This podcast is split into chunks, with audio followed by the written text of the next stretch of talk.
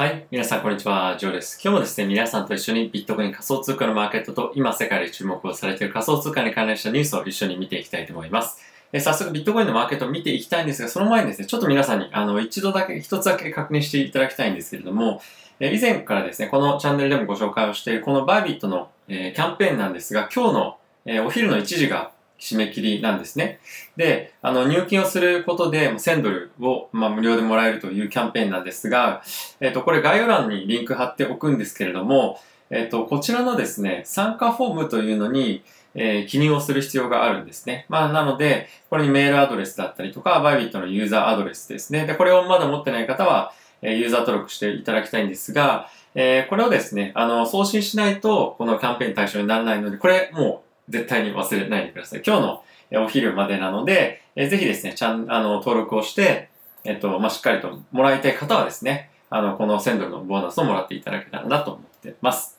はい。ということで、えー、はい。まずはですね、ビットコインの冷やしのチャートから見ていきたいと思います。えビットコインなんですが、現在5万4000近辺を推移をしていますけれども、まあ、一時期ですね、5万6000トライするかどうかっていうところまでは行ったんですが、ここ最近の大きな上昇がですね、えー先物市場でも、まあ、ショートカバーのフローも入っていたりとかっていうのもあってですね、一旦小休止になっているんじゃないかなと思っています。まあ、いずれにせよですね、引き続き、えビットコインの ETF の承認の、期待感っていうのもありますし、えー底堅い推移が、続いていくんではないかなと思っております。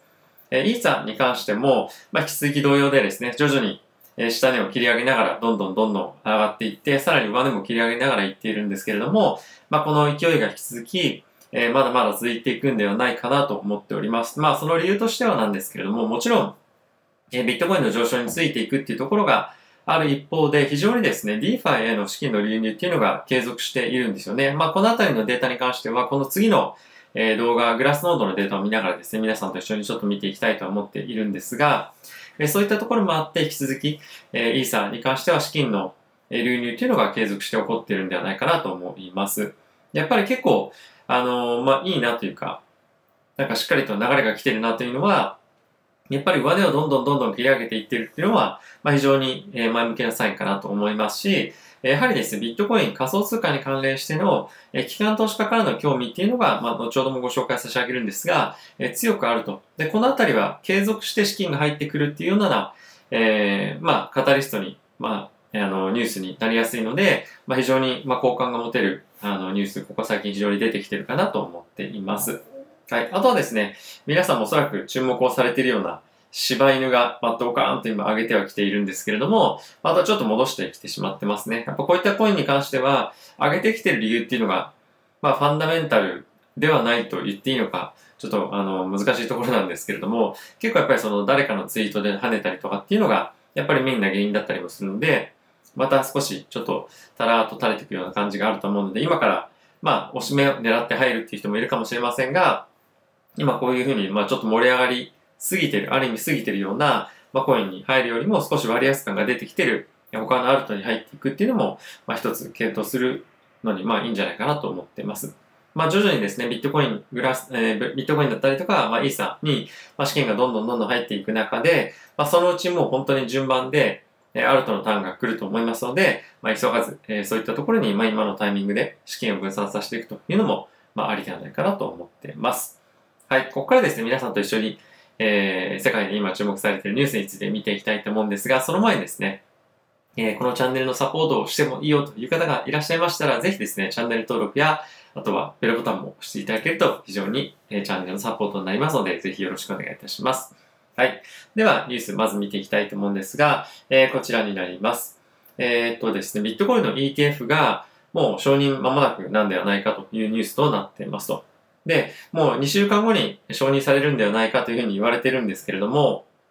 まあ、あの、ちょっと具体的な日日にちっていつなのというのをちょっと皆さんと一緒に見ていきたいと思います。で、これはですね、えっ、と、ブルームバーグの、えー方がですね、出している、まあ、シートというか、あの、ものなんですけれども、まず一番、えー可能性が、まあ、高いというふうに言われてる。これ2対1っていうのは、まあ、50%っていう意味ですね。まあ、いくつか、あの、今月に関しては、え承認される可能性がある ETF があるんですけれども、まあ、この中でも一番、えー50%の確率で、まあ、承認されるんではないかというふうに言われている ETF が、えー来週、再来週ですね、えー10月の18日にありますと。で、えそれ以降もバンバンバンと続くんですけれども、その次に、次の日にも、えインベスコのビットコインのストラテジー ETF だったりとか、まあ10月の25日に関しては、バーエックですね。あとは、あバルクリー、あバルクリーっていうところの ETF とか、まあ、あとは11月の1日に関しては、えー、ギャラクシーですね。まあ、こちらが、えー、まあ、承認されるかもしれないねと。まあ、あの、どれが承認されるかっていうのは正直わからないんですけれども、まあ、一番可能性が高いのが10月18な、10月18日の、えー、プロシェアなんではないかと。で、これプロシェアっていうのは確か、ブラックロックが運営している ETF だったと思うので、まあ、そういった観点からも、まあ、可能性としてはこの中で見てみると、えー、高いのかなっていうのは、まあ、一つ注目したいポイントではありますよね。で、やっぱりこれを、あの、まあ、カタリストとして、えー、まあ、なんていうんですか、まあ、ニュースとして、資金どんどん入れたいよっていう人は今非常にいると思うので、まあ、このあたりはですね、もし承認されないとしたら、どういう議論になっていくのかっていうのは、まあ、一つ注目かなと思ってます。であれば、10月に、10月じゃなければ11月になるのかどうかとか、あ、やっぱり今回無理なんだねとか、まあこ、こういったあたりの、まあ、マーケットがどういうふうに考えるかっていうのも、えー、もしなかったらですね、ちょっと注目していきたいポイントなのと、あとは、まあ、この ETF の承認がちょっと難しいねというふうになったときに、まあ、マーケット下落してしまうのかどうかっていうところは一つ気になるポイントかなと思っています。まあ、そのあたりが少し不安な方はですね、今、まあ、買うっていうのは、あの、難しい局面かもしれませんけれども、まあ、いずれにしても長期的にどうせ上がるでしょっていう方に関しては、まあ、この ETF のイベントの前に、え買っておくというのも一つ面白いかなと思っています。はい。えー、次なんですけれども、えー、SEC がですね、ビットコインの ETF とかっていうのは、まあ、承認今後していく予定だと思うんですが、えー、ビットコインのですね、あのビットコインバランスシートに取り入れていたりとか、まあ、あとはビジネスに組み入れているような企業を集めた ETF っていうのが、まあ、承認をされたということらしいです。で、これがビットコインレボリューションカンパニーポートフリオインデックスみたいな感じになっているらしくて、えー、具体的にですね、どういった銘柄が入っているかというと、えー、マイクロストラテジーですとか、あとはテスラ、えー、スクエア、えー、ツイッターとかですね、まあ本当に皆さんがご存知の、ね、銘柄が多いと思うんですけれども、約30社の、ね、銘柄がですね、えー、入れた ETF が今後、えー、上場していくそうです。ティッカーがちょっと何だったかっていうのは、あの、覚えてないんですけれども、このボルトという会社が、えー、今後運営をしていくそうですね。はい。あ、ティッカーシンボル BTCR ですかね。はい。まあ、これが、あの、承認日というか、あの、まあ、なんていうんですか、上場日上場日が、まだ決定してないんですけれども、まあ、next few weeks ということで、あとは、あの、数週間後に上場して、えどれぐらい資金が集まるかっていうのは非常に興味深いところかなと思ってます。で、運用のフィーに関しては0.85%ということで、まあそんなに高すぎもないかなと思いますが、やっぱりまあインデックス買うよりははるかに高いので、まあこのあたりは少し、あの、まあ買いたい方は、まあ買えるかわかんないですけど、あの、その多分、なんていうんですか、マネックス証券とか SBI とか、日本の証券会社ではそんなにすぐ買えないかもしれませんが、まあサクソバンクとか、まあそういったところを通じて購入はできるようになるのかなと思ってております。そうですね。あとは他にも、ペーパルとかコインベース、まあ、このあたりも入ってくるそうなので、えー、注目していきたいと思います。はい。えー、次なんですけれども、えー、オプション市場でですね、今、えー、まだまだ強気の見方が、えー、強まっているということが、えー、こちらのニュースのように、えー、出てきています。ちょっとこれ、もしかすると以前僕このチャートの見方をですね、間違ってお伝えしてしまったかもしれないんですけれども、えっ、ー、と、このオプションスキューのチャートというのがあるんですが、この0%より、えー、このチャートの線が下に行ってると、コールオプションがより買われてるという、えー、まあ、意味をなすようなチャートらしいです。ちょっと以前、あの別のチャートと僕少し見方があの混同していて、この線よりも上にあると強気ですよってことをもしかするとお伝えしてしまったかもしれないんですが、ちょっと間違いでした。すいません。申し訳ありませんでした。ということで、えー、改めてこのチャートなんですけれども、この0%の線よりも下にあると、えー、強気ですよというのがこのチャートの見方ということですね。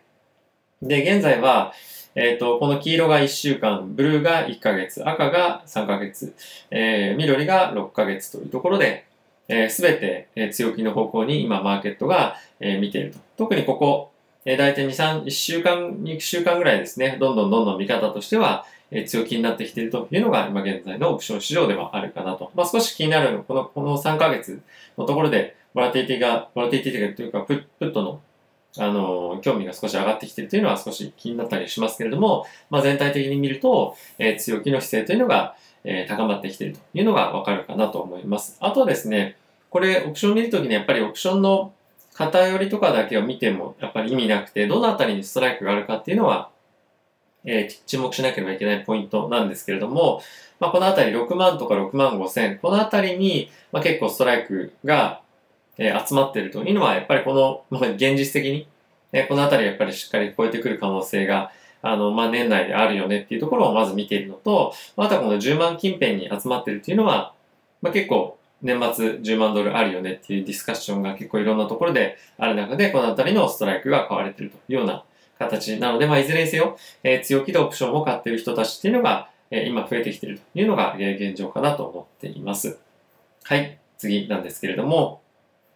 えっと、まあ、カンファレンスが、ビットコインのカンファレンスがですね、あったようなんですけれども、そこで、まあ、ディスカッションがあったのが、もう非常に多くの企業が、これ機関投資家ではないですよ。企業が、えバランスシートにビットコインを載せたいんだという問い合わせがです、非常に多いですね、というような、まあ、記事となっています。で、えっ、ー、と、まあ、こういった問い合わせがですね、えっ、ー、と、本当に本当に毎週毎週、えー、ディスカッションとしていろんなところであって、どういうふうに、えこういったことができるんだというのは、この BitGo という会社の社長に対して問い合わせがあるよというのが、まあ、今回のこのニュース記事なんですけれども、結構やっぱり、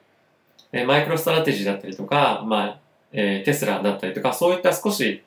なんだろう、エキセントリックな CEO が、やっぱりこういったビットコインをバランスシートに載せるみたいなことを考えてるんじゃないかっていうのが、皆さんのイメージの中にもですね、結構強くあると思うんですが、今やっぱりそうではなくて、手元に資金が余っている人たちっていうのは結構やっぱり当然ながらいるんですよね。で、じゃあそれをどういうふうに運営させていこうかっていうふうに考えている中で、まずはやっぱりビットコイン買おうかなとか、あとは、まあ今すぐは無理かもしれないけれども、DeFi への興味がありますよっていうのも非常に多い問い合わせとしてあるそうなんですけれども、やっぱりまあ手っ取り早いのは、ビットコインを買うというのがまあ一番簡単なんじゃないかということで、まあこういったような状況になっているかと思います。あとはやっぱり前例がいくつかあるというところも非常に安心感あると思いますし、やはりですね、あの、まあ、ハイテクの会社みたいにバンバンバンバン新しいところに対して、え投資をしていける分野がある会社はいいんですけれども、まあ、そうじゃない会社、企業っていうのはやっぱり非常に多くあるわけなんですよね。で、その中で、やっぱりその配当を支払うっていうのも一つ、えいいことだとは思うんですけれども、まあ、そうではなくて、えもう少し企業価値を高める、え努力何かしてよっていうようなことをですね、考える株主っていうものも少なからずやっぱりいるわけで、えそういう人たちからすると、まずこういった運用の方法っていうのを、本当に資産の、えキャッシュの中の1%、2%でもでもいいから、やってみたらっていう考えもやっぱあると思うんですよね。で、まあそういったことを反映して、えこのような方向性で、え企業は今ビットコインのま、活用というのを考えているというところかと思うんですけれども、まあ、これが、もう以前からも常日頃から皆さんにお伝えをしている通り、まあ、今年よりも来年、来年よりも再来年というところで、え、どんどんどんどん増えていくと思いますし、特に来年に関しては、今年本当にいろんな企業がですね、ビットコインをバランスシートに取り入れたりとか、あとは機関投資家でも、ビットコインに対して投資をしたりとかっていうところが結構多く、かつ少額でやってるっていうところがよく聞きますよね。で、そういったことを考えてみると、来年決算期が変わったタイミングで、じゃあもう少しアロケーション、アロケーションっていうのは、まあ、割合ですね。割合をもっと増やそうかっていうような議論に必ずなると思いますし、投資してないところに関しては、投資家から、え、なんで投資しないんですか？こんなパフォーマンスいいのにっていうふうに、まあ、必ずなると思いますので、来年は、まあ、思った以上にしっかりと機関から、え資金が仮想通貨にバンバン入ってくるというような状況が予期されると思いますので、もう今のうちにポジションはしっかり構築しておいた方がいいんではないかなと思っております。はい。ということで、えー、皆さんいかがでしょうか？引き続きビットコイン、えー、イーサー、他の仮想通貨に関しても非常に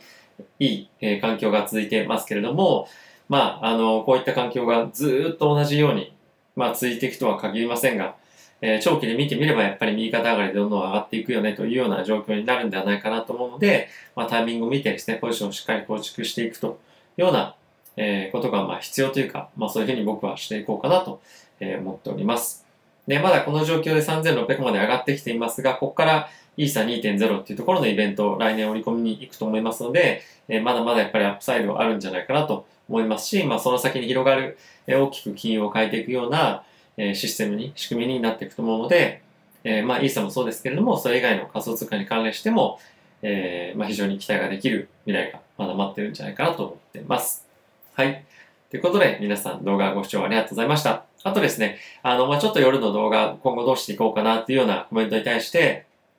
えたくさんの方がご意見いただあの、くださって本当にありがとうございました。今後どういうふうにやっていこうかっていうのも含めてですね、え、考えていって、え、皆さんに、皆さんのために何か力になれるような、えー、コンテンツをですね、今後も配信していきたいと思いますので、えー、ぜひよろしくお願いいたします。ではまた次回の動画でお会いしましょう。さよなら。